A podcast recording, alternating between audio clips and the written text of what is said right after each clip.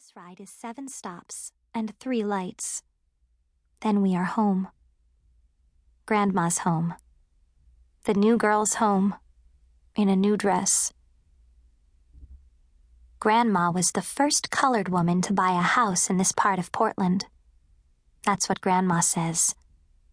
When she moved in, the German dairy store closed, and the Lutheran church became African Methodist. Amen. That part's Grandma, too. All of Grandma's neighbors are black now. And most came from the South around the same time Grandma did. This is the same house Pop and Aunt Loretta grew up in. On the dining room mantel are photographs of me and Pop, of me and Grandma, of me and Robbie, of me, but none of Mor. That's Mom in Danish. There, see that smile? That was the time I came to visit you over Christmas.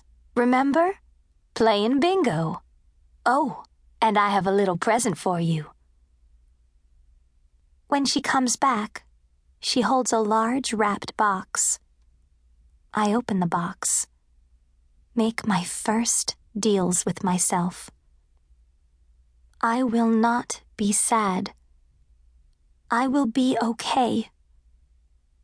Those promises become my layers, the middle that no one will touch.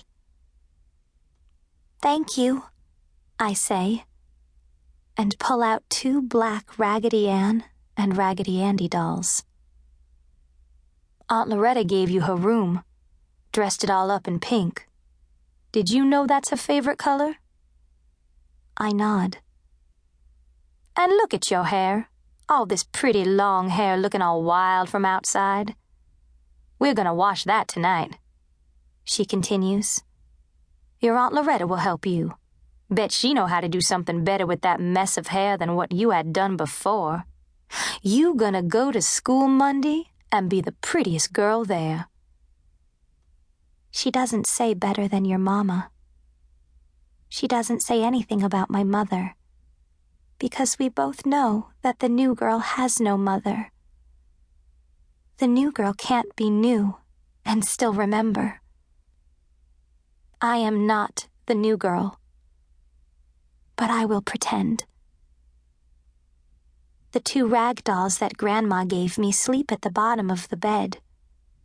Grandma and Aunt Loretta want to check on the poor baby. That's me.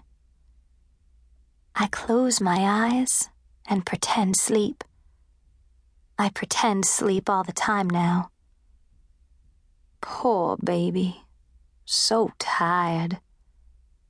Grandma pats my hair.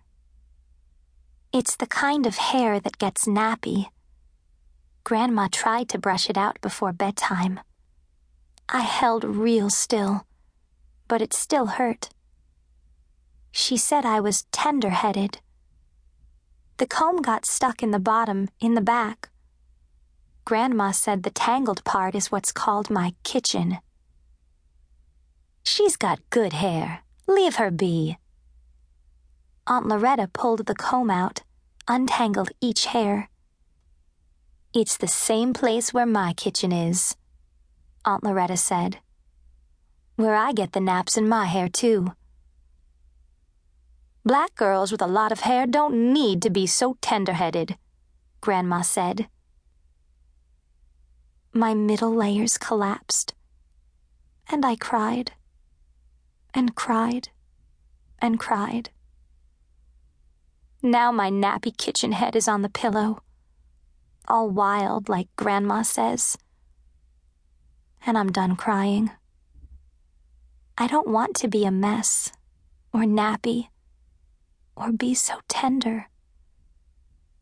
I'll wash it tomorrow, Mama, Aunt Loretta says. Her voice is honey. I want to be as beautiful as Aunt Loretta she smiles all the time, even when she looks at the picture of Uncle Nathan. Her teeth are white, like paper, and straight. She shows her teeth when she smiles. I have a cover up my teeth smile.